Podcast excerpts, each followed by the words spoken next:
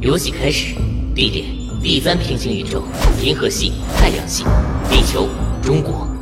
人物属性随机，单机模式，当前版本二点零。更新公告：成功断开庄周和蝴蝶的数据连接，修复山海经漏洞，成功修复创世程序。删除角色耶和华，删除角色耶稣，删除角色释迦牟尼，身处角色穆罕默德。当前文明，第二代核技术文明，西元二零一七年。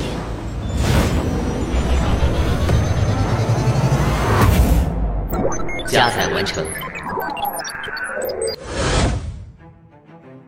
这个家庭像该星球其他家庭一样欢迎我的到来，这一点也不出乎我的意料。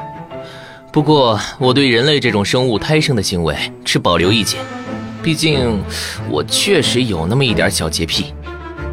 这孩子怎么不哭啊？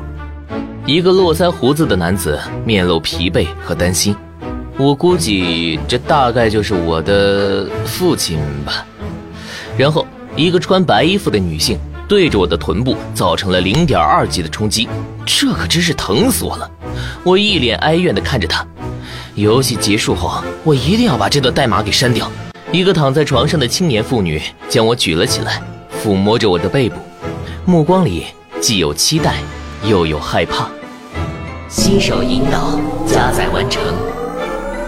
我脑海中响起了一个声音：“哦，哭啊，是这个意思。”转眼间，我已经十六岁了。期间，我度过了一个……嗯，怎么说呢？较为愉快的童年。毕竟，我也没有任何参照物作为标准去评判。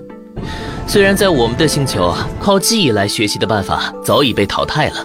但是凭借知识储量，我还是能够在学习上占有优势。哎，你你就那么喜欢李白啊？下课后，我问贾不知。那当然了，要知道，李白可是诗仙，他是下凡来体验人间生活的。我喜欢他的孤傲高洁、狂放不羁。我微微合手哦了一声，突然话锋一转。哦。觉得这个世界是真的吗？贾不知没有用看疯子的眼神看我，但也没有立刻回答我，只是反问：“你认为呢？”“ 假的。”“为什么？”“嗯，我没有办法证明给你看。”“那不就等于没说吗？”“是啊，我确实没有办法证明，可我也确实知道。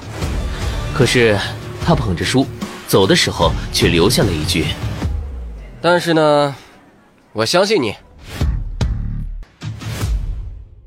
我和贾不知成了好友，因为在我告诉他我来自 M 八七幸运暗夜星的时候，他没有把我当成白痴。后来我还是向他证明了世界是假的，通过预言的手法。